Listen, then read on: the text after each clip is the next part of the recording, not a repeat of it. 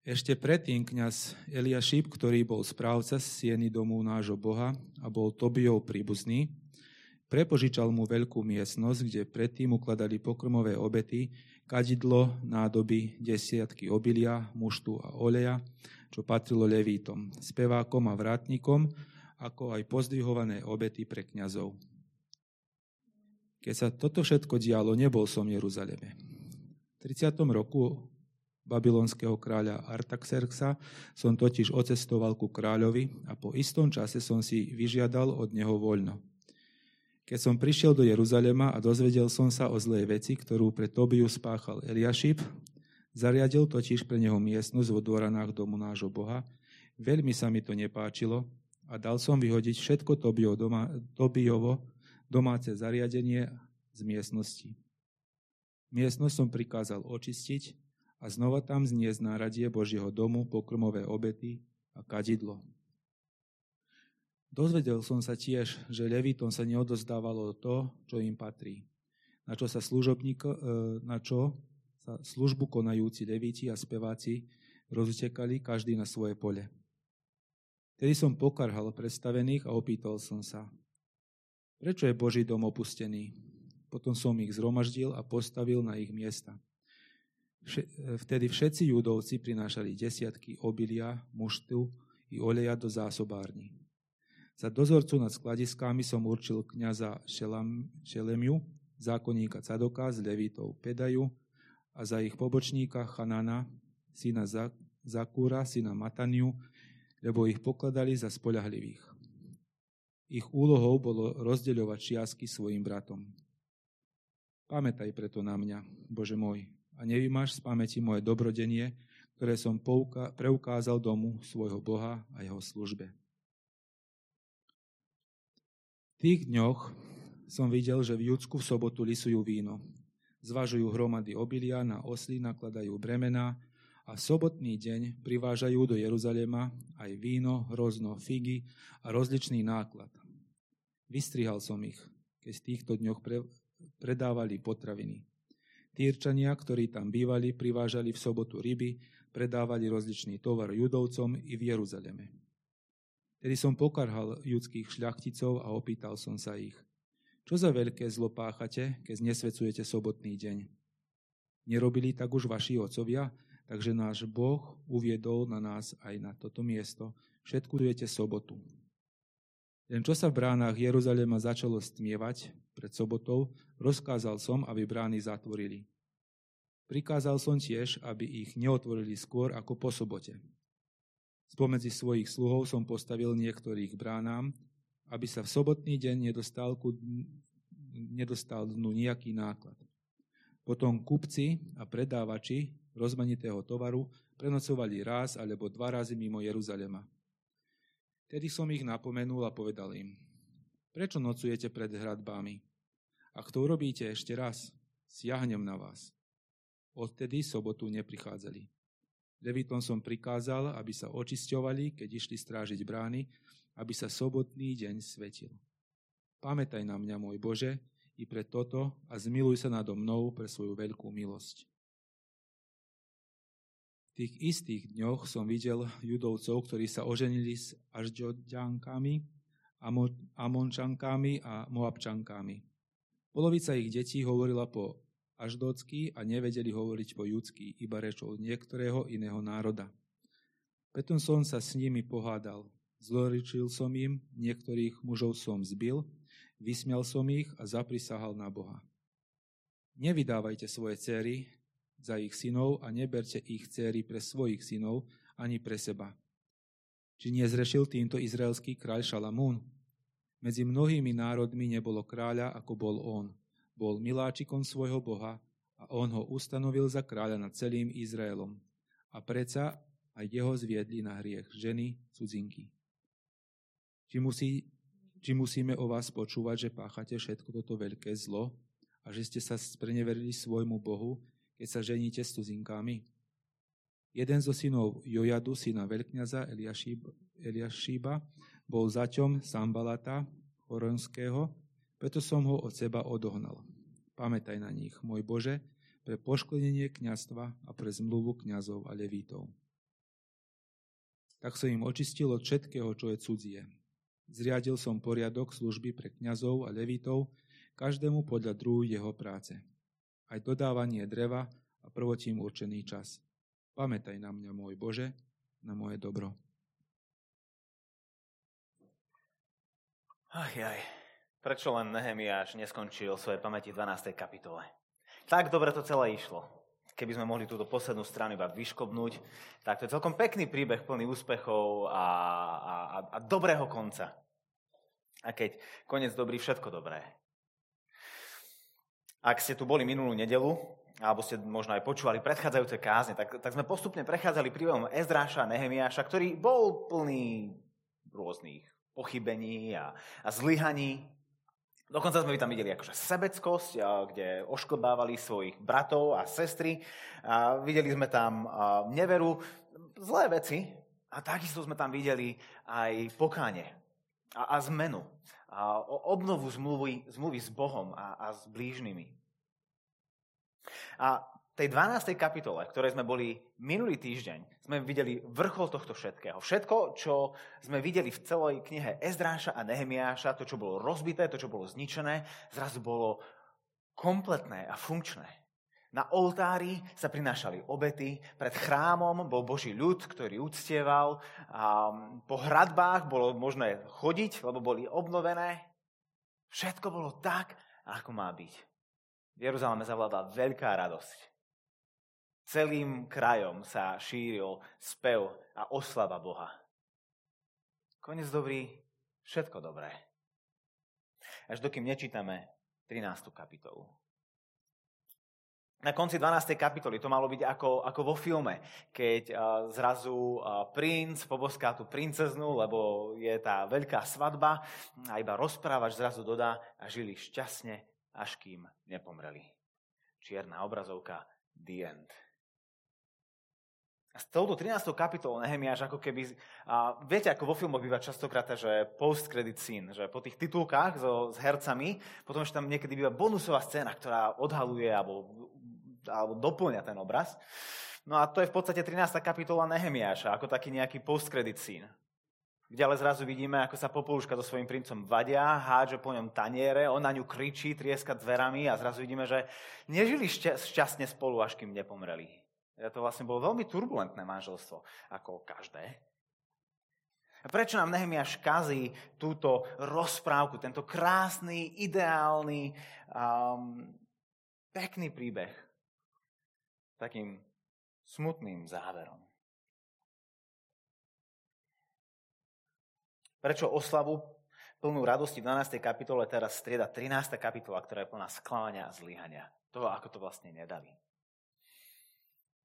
No v 12. kapitole vidíme to, ako by veci mali byť, ako by, ako by sme chceli, aby boli. A, a, a niekedy také aj naozaj sú. 13. kapitola nám však ukazuje to, ako veci väčšinou žiaľ vyzerajú. Že keď uveríme tomu, že sme vodou, že sme to zvládli, že teraz na chvíľku si oddychneme, necháme veci len, len tak ísť, tak sa budú uberať zlým smerom. Lebo udržať správny smer je, je ťažké. A rozhodne to nie je samozrejme a automatické.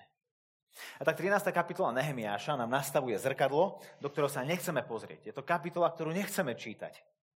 Ale musíme, pretože tak, ako oni veľmi rýchlo sa dokázali odvrátiť od toho, čomu sa sami zaviazali a od tej dobrej cesty, tak ľahko to hrozí aj nám. Lebo história sa ešte stále opakuje. Aj pandémia, aj vojna nás uistujú o slovách, ktoré hovoril Kohelet. Čo bolo, to bude a čo sa robilo, sa robiť bude. Nie je nič nové pod slnkom.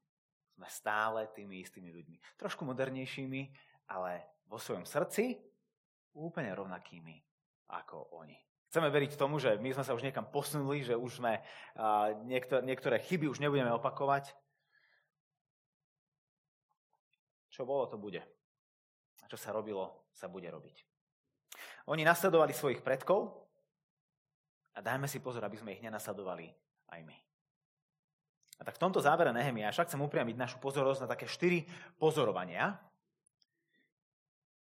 A zhrnul som ich do takýchto bodov.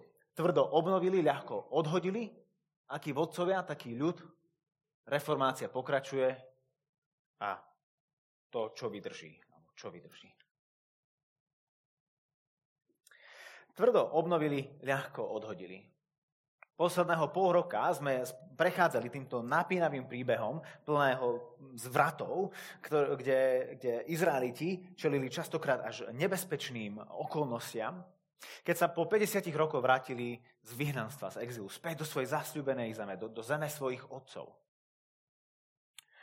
Lenže vrátili sa tam ako cudzinci.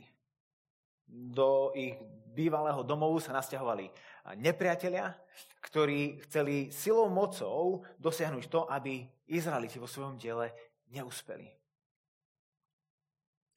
A, a tých Izraelitov to veľa stálo. Stalo, stálo ich to veľa námahy, veľa času, veľa peňazí, ale napokon vo svojej snahe, vo svojom diele úspeli. Obnovili chrám, obnovili oltár, obnovili napokon hradby, obnovili dokonca zmluvu s Bohom, ktorú predtým porušili. A zaviazali sa žiť podľa jeho dobrých a svetých slov. Lenže tu vidíme, že to všetko, ku čomu sa zaviazali, aj hneď porušili. Ak si možno ešte pamätáte pred pár týždňami, keď sme boli v 10. kapitole, kde obnovovali svoju zmluvu s Bohom, tak sa tam zaviazali ku konkrétnym trom veciam, na ktoré si chcú dať bacha, lebo tie boli pre ne... Um, tam, tam zažívali najväčšie pokušenie. A to bolo, nebudeme pracovať v sobotu, nebudeme si brať pohanské ženy, cudzinky za manželky, a budeme odvádzať desiatky. Nebudeme zanedbávať Boží dom, aby, aby služba Bohu mohla pokračovať. No a čo vidíme tu na konci, v 13. kapitole? Všetko sa rozpadáva. Možno sa to celé začalo a je to najpravdepodobnejšie práve tým, že prestali odvádzať desiatky.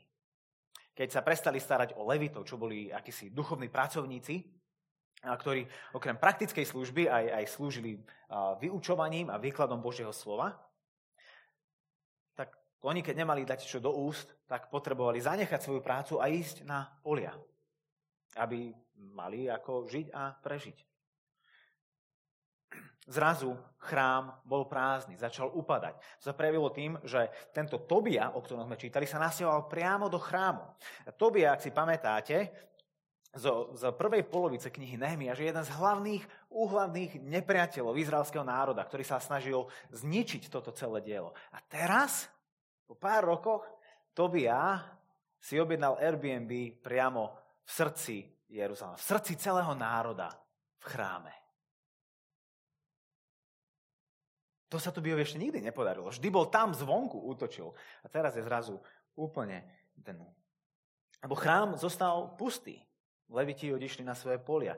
A, a takisto bez služby levitov a kňazov nemal kto viesť Boží ľud Božím slovom. A tak to, čo za, začalo možno nejakým jedným pokleskom, no tak nebudeme odvádzať desiatky, nebudeme dávať levitom to, čo im náleží, potom postupne viedlo ku zanedbávaniu Božieho slova, ktoré viedlo potom ku ďalším a ďalším ústupkom ich života. Tak tvrdo obnovovali a tak ľahko to celé stratili. Spravili presne to, proti čomu sa zaprisávali v 10. kapitole. Tam 10. kapitola, táto celá obnova zmluvy s Bohom končí takým veľkým, takým veľkým vyhlásením, nebudeme zanedbávať dom svojho Boha. Ups, ako si zanedbali. Starí nepriatelia Tobia a Sambala, do ktorých sme naposledy počuli v 6. kapitole Nehemiáša, zažívajú svoj veľký comeback na scénu. Jeden býva priamo v chráme a druhého dcera sa ožení s vnukom samého veľkňaza, sú infiltrovaní v jadre Božieho ľudu. Ako ľahko sa to celé zosypalo, keď odbočili od Božieho slova. A tak priatelia, čokoľvek pevné, čo budujeme vo svojich manželstvách, vo svojich životoch, v našom zbore, neobstojí len na dobrom základe, Neobstojí iba, iba vtedy, ak to postavíme na Božom slove, ale ak to aj budeme udržiavať. Ak sa budeme aj naďalej pridržiavať Božieho slova. Nefunguje to tak, že raz to postavím dobre, tak ako to má byť a, a tým pádom sme zahojení a už, už to vždy bude dobré. Môžeme vstúpiť do manželstva v súlade s Božím poriadkom. Ale na to, aby manželstvo bolo radosťou, aby bolo požehnaním pre mňa a pre moje okolie, musí aj pokračovať v súlade s Božím poriadkom. Oni v 10. kapitole urobili záväzok, ale v ňom treba pokračovať. Tvrdo obnovili, ľahko odhodili. To druhé pozorovanie je, akí vodcovia, taký ľud. Predtým, ako Nehemiáš prišiel na scénu, Jeruzalém bol zbúranisko. Hradby deravé. Na konci jeho pôsobenia však vidíme, že všetko bolo obnovené. No potom a, tieto veci, toto, toto celé zosunutie sa, sa dialo počas krátkej prestávky, kedy Nehemiáš odišiel. Kráľ ho povolal späť, jeho, jeho turnus, jeho mandát vypršal, vrátil sa späť na kráľovský dvor a, a, a veľmi rýchlo veci išli veľmi zle.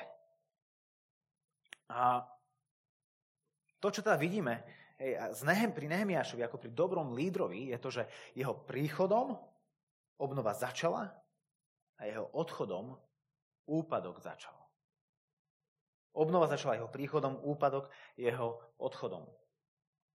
A keď sa vrácia po asi troch, štyroch rokoch od, od, od perského kráľa späť do Jeruzalema, tak všimnime si, komu nadáva, koho karha, komu vyčíta, ko, koho berie na zodpovednosť. Tých levitov, ktorí šli pracovať na polia, že prečo si nedostali a nevyučovali? Vôbec nie. Pozrieme sa, v 11. Eh, verši kvôli desiatkom karha predstavených ktorí neodvádzali Levitom to, čo im náležalo. A potom v 13. verši vidíme to, ako ich nahrádza inými, zodpovednejšími ľuďmi. Zlých lídrov nahradí dobrými lídrami. Kvôli šabatu, kvôli sobote, karha šlachticov v 17. verši. A potom spomedzi svojich sluhov postavil niektorých ku bráne, aby oni dávali pozor, lebo tí, ktorí tam boli dosadení, tí zlyhali v úlohe, ktorá im bola zverená.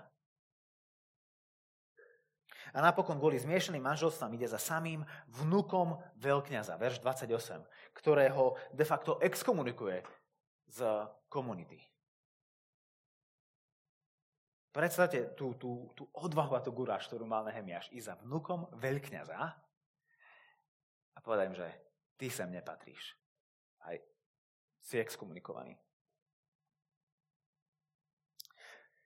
Akí vodcovia, taký ľud. Po Nemiašovom odchode zasadli zlí vodcovia, ktorí odviedli Boží ľud od Boha. Tak Nehemiáš pri svojom návrate uh, nedáva veci, ne, neočakáva, že tí istí zlí lídry budú schopní teraz zrazu viesť tých ľudí uh, k dobrému. Tak ich vymienia a dosadzuje uh, kvalifikovaných a zodpovedných ľudí na tieto dôležité miesta. A tak aj my si dávajme pozor na to, koho si vyberáme, aby nás viedol a kam nás vedie.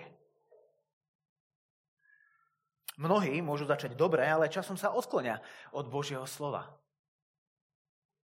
A teraz, keď v tom našom zbore rozprávame o, o potenciálnych nových starších, koho si vyberáme a kam nás budú viesť? Budú nás viesť za tým, čo je pohodlné a nemusíš odvádzať desiatky. Ešte odlož si na dovolenku, bol to ťažký rok, oddychni si.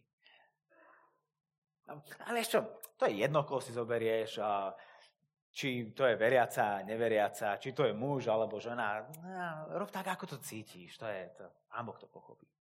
Bude, budú nás viesť k tomu, čo je jednoduché, čo je pohodlné, alebo k tomu, čo je verné Bohu. Nezanedbávaj Boží dom. Neber si cudzinku a čokoľvek iné, s čím vo svojom živote um, sme pokúšaní.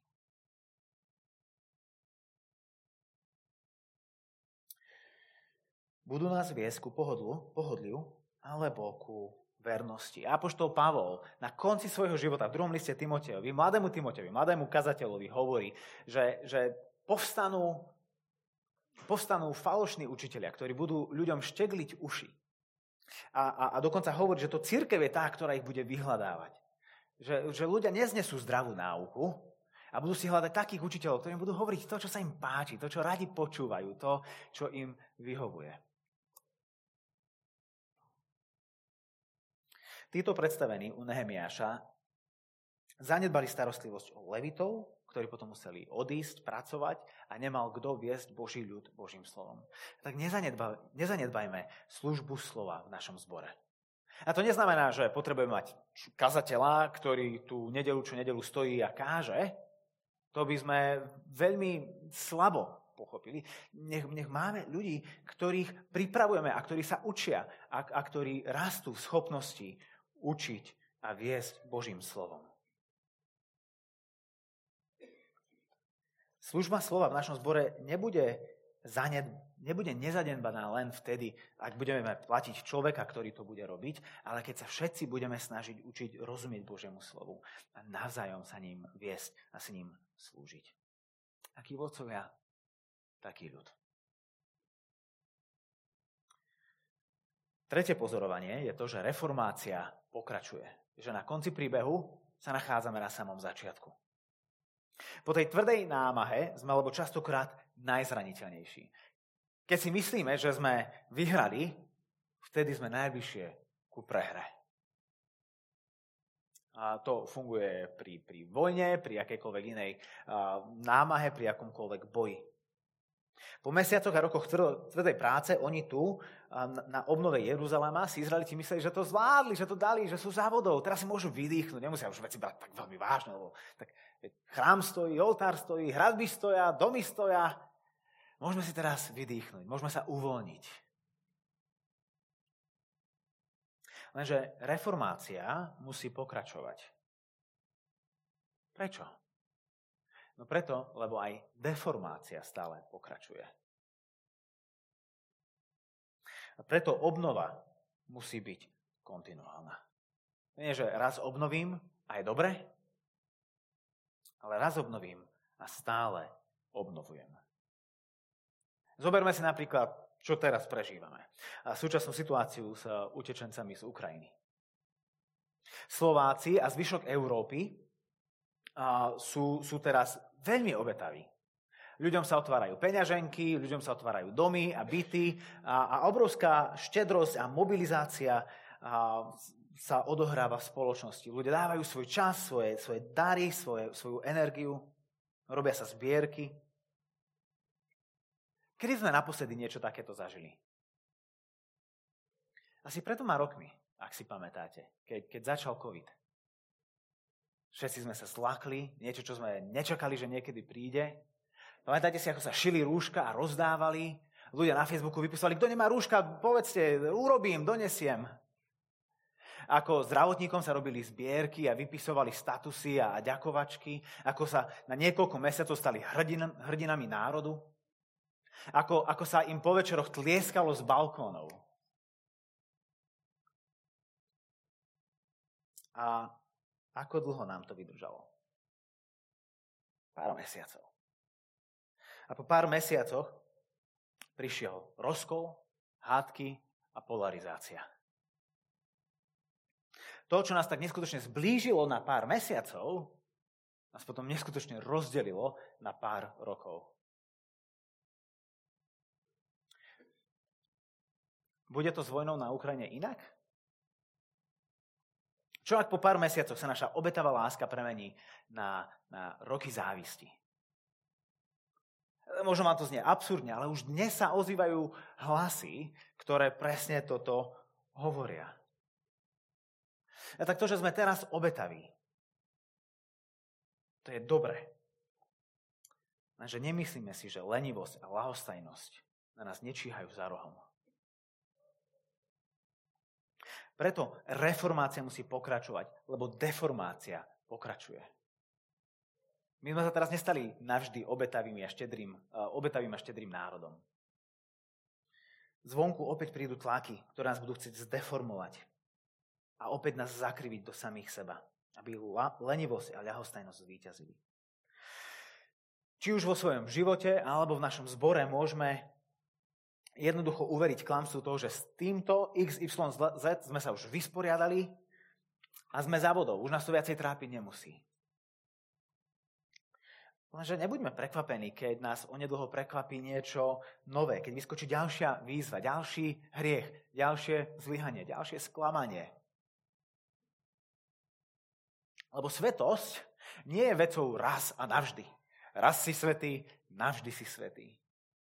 Tak je to so spásou, to je to, čomu veríme, že človek, ktorý raz, bol, ktorý raz prijal obetu Ježiša Krista, že zostáva navždy v bezpečí, lebo, lebo Kristova obet, obeta je dokonalá a úplná raz a navždy, že svetosť tak nefunguje, svetosť nie je raz a navždy. Svetosť je kontinuálnym procesom, kontinuálnym a, bojom, ktorý bude završený buď tým, keď Ježiš druhýkrát príde, alebo tým, keď my prvýkrát prídeme, druhýkrát prídeme k nemu, raz ku krížu a raz v nebi. Ale kým dýchame, vždy bude čo obnovať, vždy bude čo reformovať v nás, v našich rodinách, v našom zbore a v našej spoločnosti.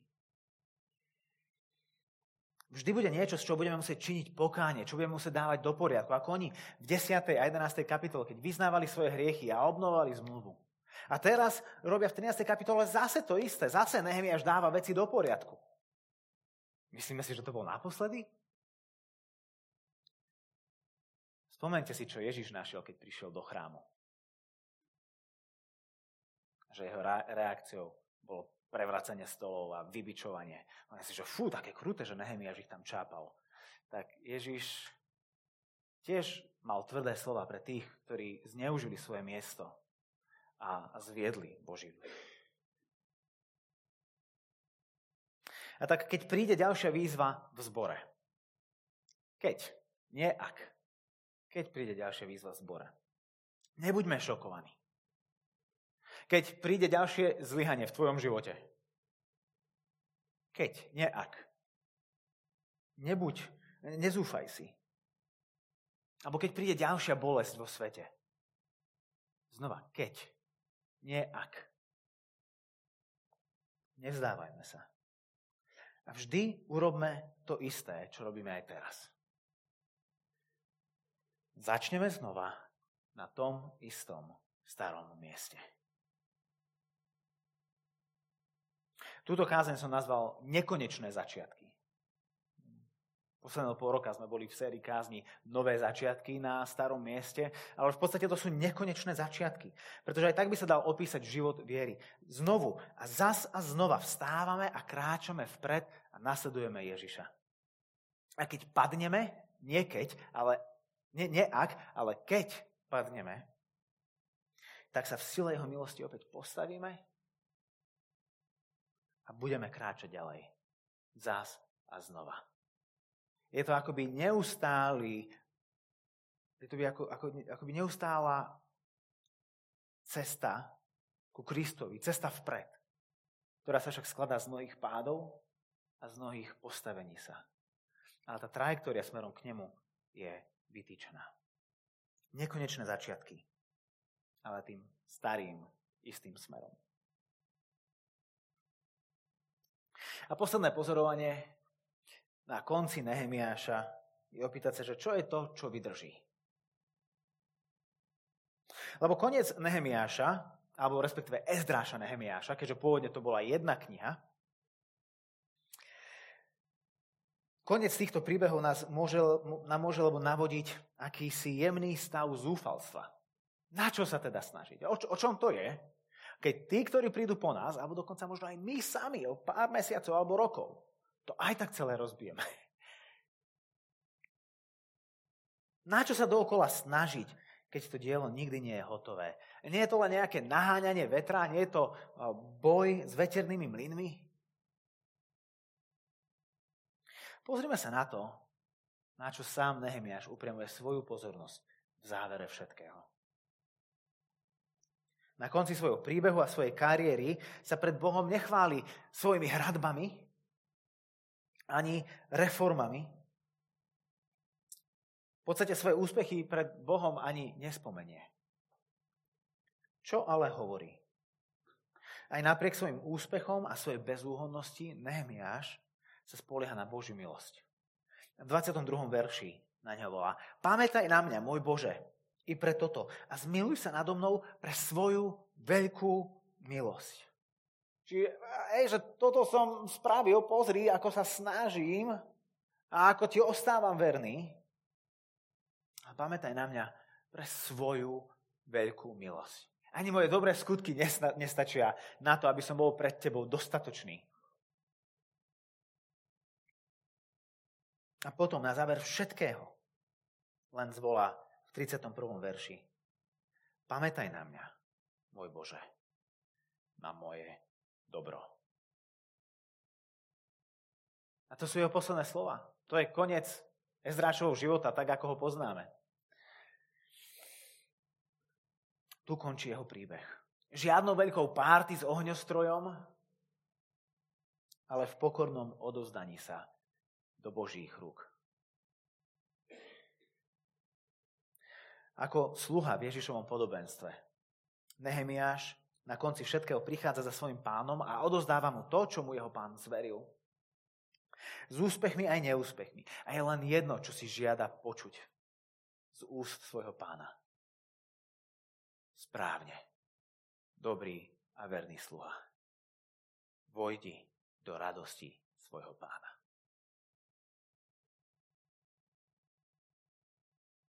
Pri všetkej našej snahe a úsilí pozerajme sa na nášho pána, ktorému slúžime. Lebo on je našou odmenou. Nie je to ten oltár, nie je to ani ten chrám, ani tie hradby, ale sám Boh. Zdravý zbor, šťastné manželstvo, spokojné deti, naplňujúca práca, toto všetko nech nám je pomocou k tomu, aby sme lepšie a bližšie poznali nášho Boha. A predovšetkým, aby On poznal nás. Pamätaj, môj Bože. Pamätaj, môj Bože. A do tretice Nehemiaš volá. Pamätaj, môj Bože. Boh je našou silou aj našou odmenou. On nás posiela a On nás príjma. Nehemiášov príbeh začína tým, ako Boh posiela Nehemiáša. Ezdrášov príbeh začína tým, ako Boh posiela izraelský národ. A na konci týchto príbehov vidíme o tom, ako Nehemiáš volá Bohu a hovorí, príjmi ma.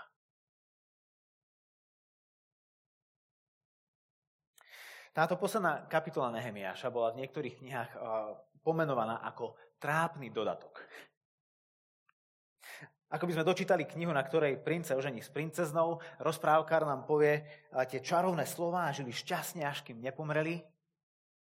A myslíme si, že iba otočíme stranu a uvidíme, že aké vydavateľstvo vydalo túto knihu a koľká to bola publikácia. Ale tam zbadáme, že tam je napísané PS. A rozprávkar pokračuje. Inak až tak šťastne nežili. Hádali sa aj sa zraňovali.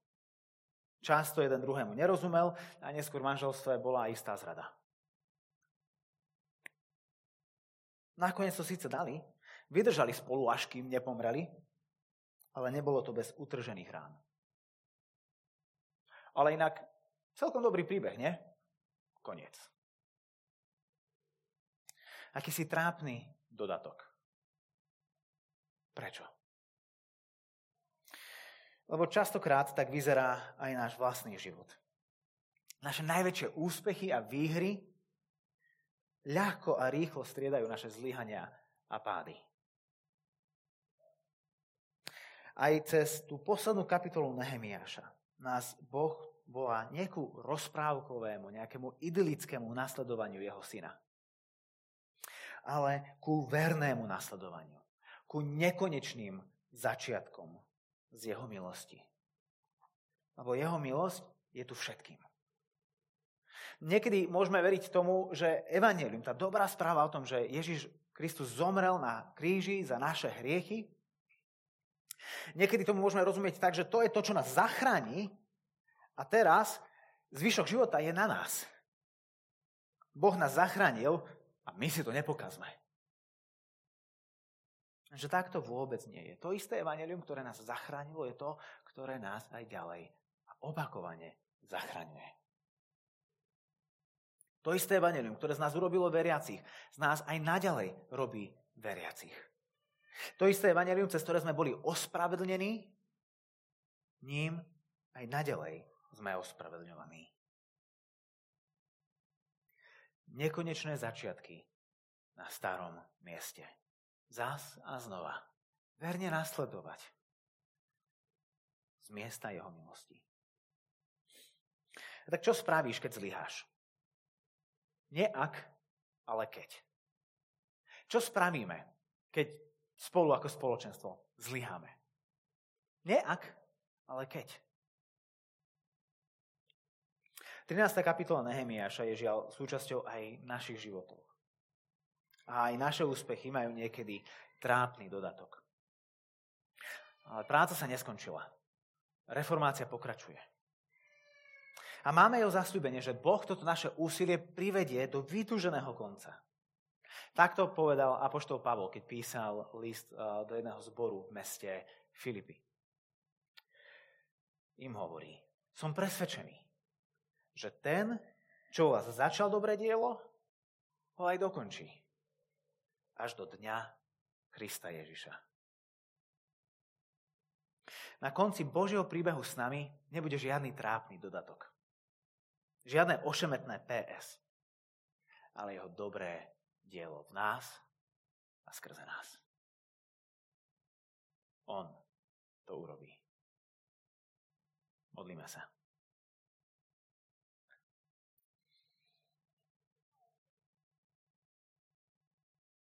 Pane, my by sme si prijali, aby všetko sa nám darilo a aby všetko vyzeralo rozprávkovo krásne a dokonalo. Ale to je vlastne veľmi skľúčujúci a zväzujúci spôsob života. Lebo keď to nedáme, tak sme zlyhali a nie pre nás viac nádeje. Miesto toho, ty nás voláš k tomu, aby sme boli blízko teba. Aby sme sa k tebe vracali vždy a znova. Že ty nikdy neodmietneš tých, ktorí k tebe prichádzajú v pokáni. A tak vidíme, ako Izraeliti to zbabrali. Ako sa ti odvrátili chrbtom. Aj napriek tomu, o 400 rokov neskôr si prišiel k Ježišovi Kristovi medzi nich, aby si zomrel. A napriek tomu, že sa ti odvrátili, ty si prišiel. Ďakujeme ti za to, že aj napriek tomu, že aj my sa ti odvraciame, ty stále ku nám prichádzaš so svojou milosťou a odpustením. A daj, aby táto milosť a toto odpustenie bolo to, čo nás bude premieňať. A aby sme s nádejou hľadeli vpred. Na ten krásny koniec ťažkého príbehu. Keď sa vrátime domov a budeme žiť spolu šťastne a už nikdy nepomrieme. A ďakujeme za to, že ty sa uistíš, že to tak naozaj bude.